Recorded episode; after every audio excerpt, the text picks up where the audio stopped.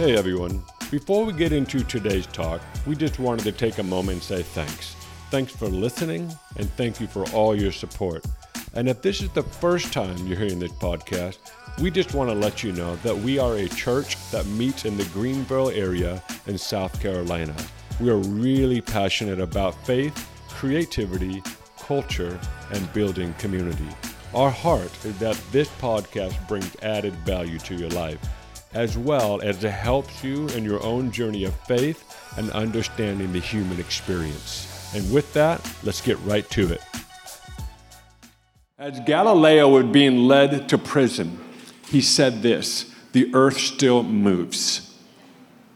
In the previous year, which was 1632, he released a book. It's called Two Chief World Systems.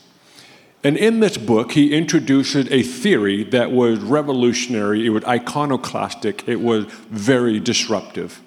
And this theory had to do with what is our perspective on solar systems. The dominating worldview at that point was a solar system that revolved around the Earth, which was the dominant worldview towards anything outside of this space.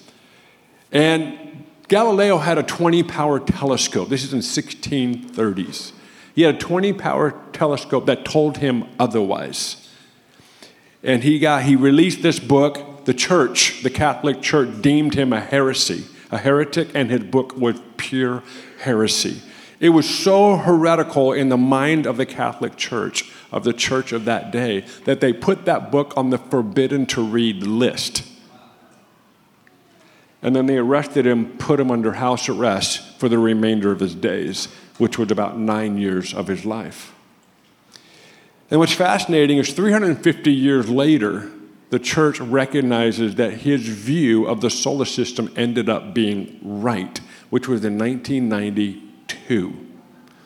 And it was the idea that the Earth does not, the, the solar system does not revolve around Earth, the solar system revolves around the sun. What's even kind of cooler is in a, in a museum in Florence, Italy, there's a glass case of Galileo's middle finger. I think he got the last words.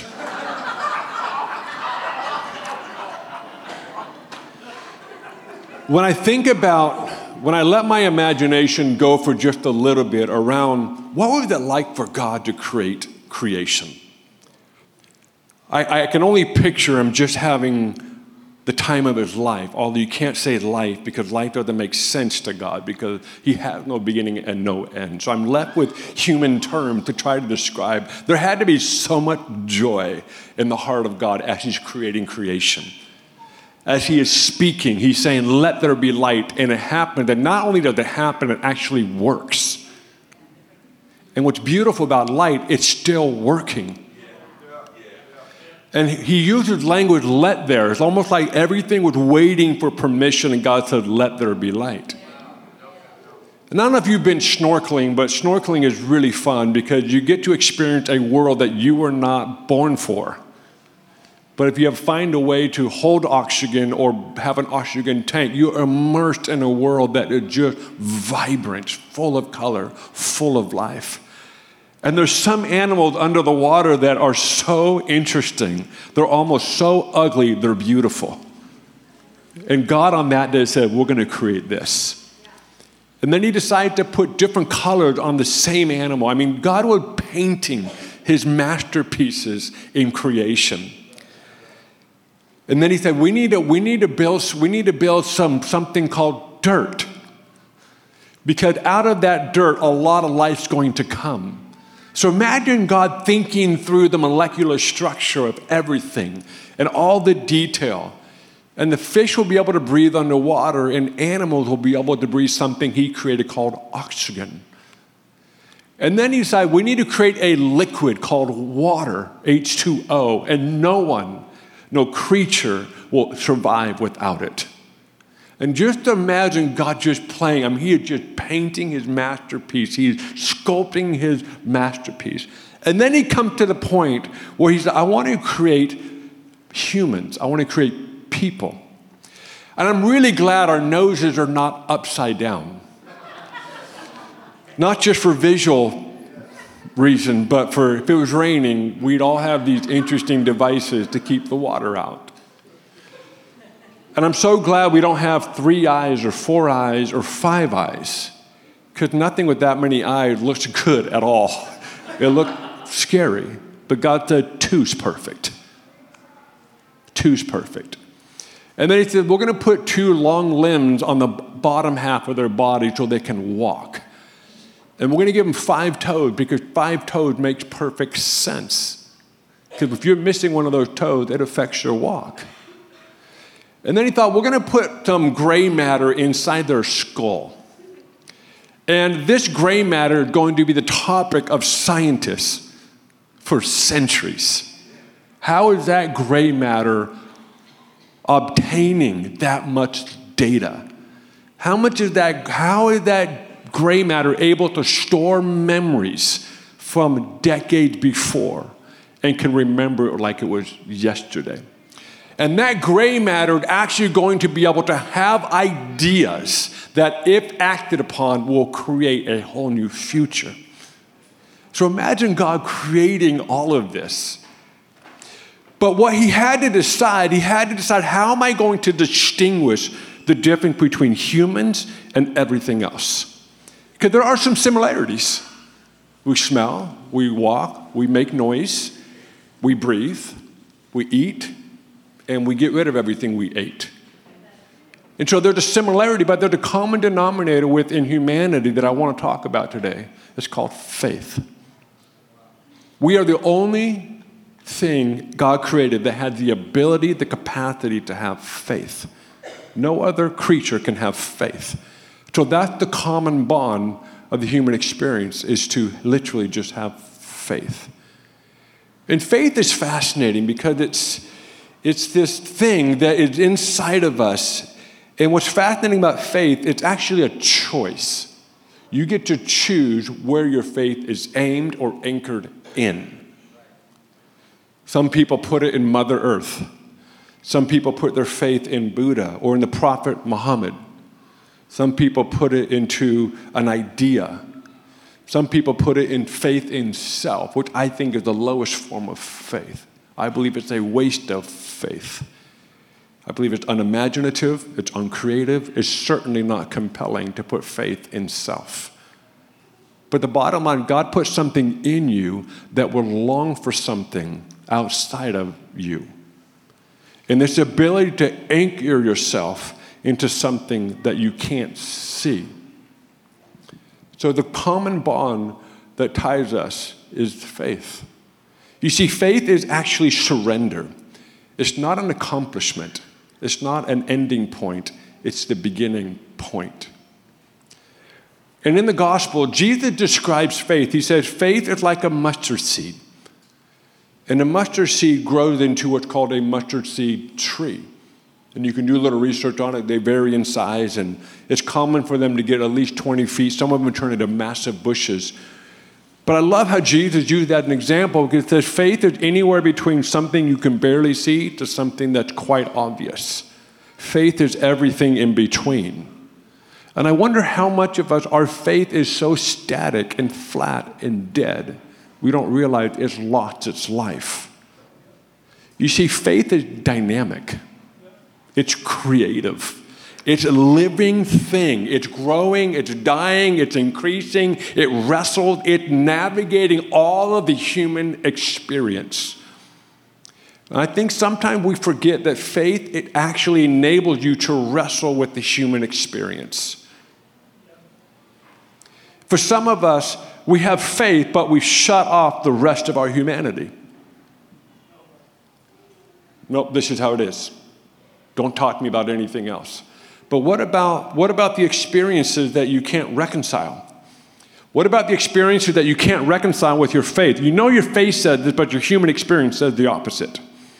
And not just one moment, but you have decades of it. I know for me, I've been holding faith for something that has been with me the day I was born. So I have to reconcile my human experience with this thing called faith. And I refuse to let my faith get so static and flat and dry that I don't actually ever wrestle with this. Some of you need to understand faith is not an arrival point, it's not an accomplishment, it's not a place you come to and that's it. The other week, I, I had this thought. I wonder if we need to strip the Christian off of us and get back to what it means to be a human that has faith in God. Some of us have costumes on with our faith. We have some layers. We're impenetrable. And yet we can't figure out why we feel flat. We feel maybe dead. Or we just feel, yeah, this is it. You see, faith is vibrant. It's, it's alive in you. It's something on some days you are, you are like Galileo. I know the sun is what we revolve around. And then other days, you have all the doubt filling up all the space inside of you. This is the human experience with faith. Have you ever asked the question, what, did, what is God's perspective on faith? If you have your Bible to open your apps up to Hebrews chapter 11, let's read this together. Hebrews chapter 11, we're going to read verse 1 and 3. And then we're going to read some other portions of scripture in the book of Hebrews. Hebrews chapter 11, verse 1. Let's read this together. Now, faith is the substance of things hoped for, the evidence of things not seen. Verse 3 By faith we understand that the worlds were framed by the word of God, so that the things which were seen were not made of things which are visible. Let's read verse 1 one more time. Now, faith is the substance of things hoped for and the evidence of things not seen the fact that you have faith reveals something that you can't see. It's just a matter of where you put it. A number of years ago, I was in a gas station. I was filling up my, my truck with gas, and I went inside to pay for it because the credit card machine on the pump wasn't working. So I go inside, and I thought I might as well buy some ice cream. So I bought some ice cream. And I go to the counter, and I'm behind somebody that is talking to the man behind the counter. And the man behind the counter was um, of Indian descent and the other man was um, a white guy. And I'm sitting there in line just getting ready to pay for my ice cream, and I could tell there was a little bit of a discussion between the man behind the counter and the man that was buying, um, paying for something. And the, the volume was getting louder, and I'm just like, let's just get over it. I want to get out of here. You know, I'm just like, get out of their mode. And all of a sudden, the man that was buying something began to do some pretty strong racial threats at this guy. And it was the whole market there, the little gas station, everybody in the anxiety just went to the roof, just like that. And I'm sitting there with a pint of ice cream, just, just watching that, and I go, hey! But I didn't know what to do after that. and they both look at me, and I'm like, I, di- I didn't know what to say. That was it. Hey! And the guy, the guy that was all mad doing the racial stuff, he picked up his stuff and left. And I thought, like, okay, that worked. It worked. I didn't know what was going to happen. and so I find it my time to buy, and I look at the man. I said, I'm so sorry you experienced that. I'm so sorry. That's ah, fine. That's fine. And that was it. Faith says, hey, in the midst of chaos and confusion in life. That's what faith does. In the midst of chaos and confusion in your own life, where you're wrestling with the meaning of life, wrestling, why is my human experience not matching what the Bible says? Faith goes, hey, this is true, but wrestle. Wrestle with it. Because our goal is our faith. Takes us to a place to be elevated like Jesus' faith. But so many of us disregard the human experience and we're just camping out here and we can't seem to understand why it's not working anymore. Because it hasn't been tested, it hasn't been tried, it hasn't gone through the storm to see if it's actually true. Your mind wants it to be true, your mind says it's true, but your soul doesn't know if it is or not. You see, your mind wants your dots on all the I's, the slashes on all the T's, but your soul just longs for a river to jump in. In order to wrestle, you have to wrestle with your human experience to understand why is it not matching what God is saying or what the Bible is saying. What I want to tell you today, wrestle with your faith. Ask questions. Why? Why have I been sick in this area of my life and I've seen so many people get healed, but not mine? Go to God with it. You'd be shocked at how many people come up to me. One lady came up to me and whispered, I am so mad at God. I'm like, why are you whispering? So I don't want God to hear me. and I'm like, well, I didn't go into any, I just said, I, I told her, I said, you know what you need to do? She was visiting. I said, you need to go back to your hotel room and have it out with God. You need to have it out with him. You need to let him know how angry you are. He is not scared of your anger. He wants you to bring that before him, and guess what? He's going to meet you right where you're at. And some of us are so scared to admit we have unbelief. Because that's not what we're supposed to do. This is it. True, it's all true. But you got to deal with this. You got to deal with this right here. Your soul is longing to wrestle with life so you can be elevated to how Jesus says it is. So, rest of Hebrews, let's move on. I have a couple minutes left here. I want you to go to Hebrews chapter 11. You're already there. Go to verse 11. Now, for those of you that are unfamiliar with this chapter in Hebrews, many people call the Hall of Faith. It's about different individuals throughout the scriptures that God, that the writer said, this is, God said, this is the person of great faith. And this is an amazing chapter. We're going to read at least one. We may get to two. I just have a couple minutes left. In Hebrews chapter 11, verse 11 and 12, it said, By faith, Sarah herself also received strength to conceive seed, and she bore a child when she was past the age, because she judged him faithful who had promised. Therefore, from one man, and him as good as dead, let's pause right there. Who's he talking about? Abraham. Abraham and Sarah in the Old Testament were around 95 years old. This is what scholars will tell us. And they received a promise from God that they'd be father of nations. So let's read the rest of this verse and then we're going to go to Genesis. Were born as many of the stars of the sky in multitude, innumerable as the sand which is by the seashore. Now, quickly go to Genesis 18. Genesis 18, verse 11. I'm going to start reading and let you catch up to me. Now, Abraham and Sarah were old, well advanced in age, and Sarah had passed the age of childbearing. Therefore, Sarah laughed within herself, saying, After I have grown old, shall I have pleasure, my Lord, being old also? 13. And the Lord said to Abraham, Why does Sarah laugh? Saying, Shall I surely bear a child since I am old? Is anything too hard for the Lord? At the appointed time, I will return to you according to the time of life, and Sarah shall have a son. But Sarah denied it, saying, I did not laugh, for she was afraid. And he said, No, but you did laugh. Now, whenever God says why you laugh, your answer should be, I laughed.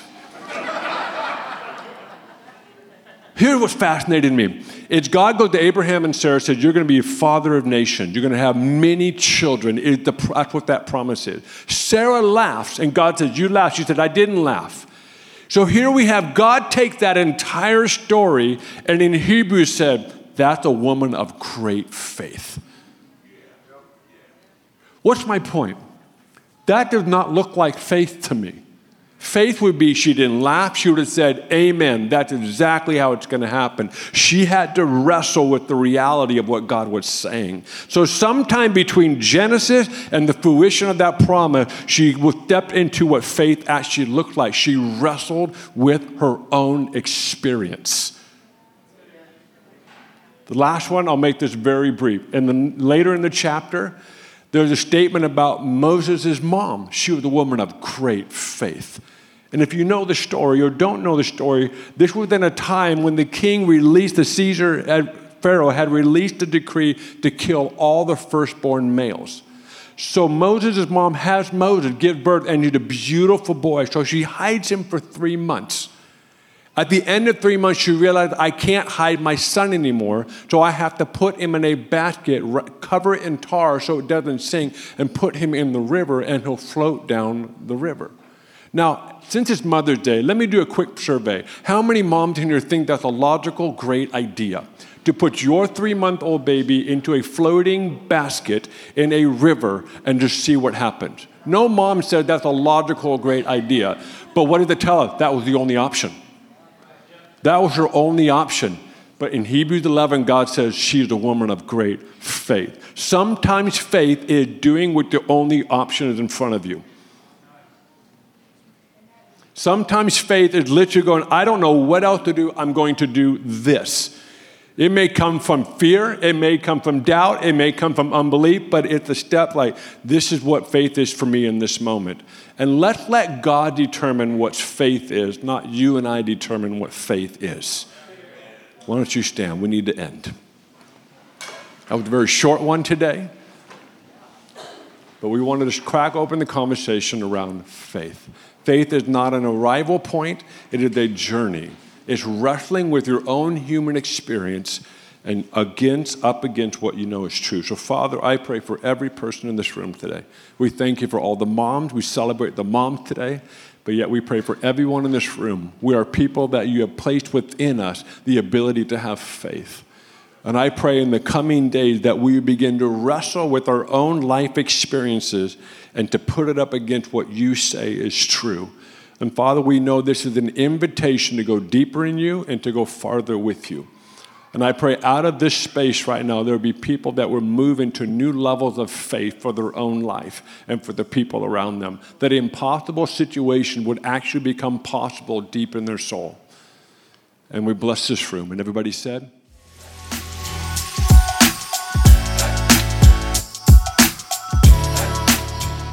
Thanks for listening to today's talk. For more information, you can always go to our website, which is studiogreenville.com, or check out our Instagram, which is studio.greenville, and you can follow along for all the latest happenings and updates. Other than that, have a great week, and we'll see you soon.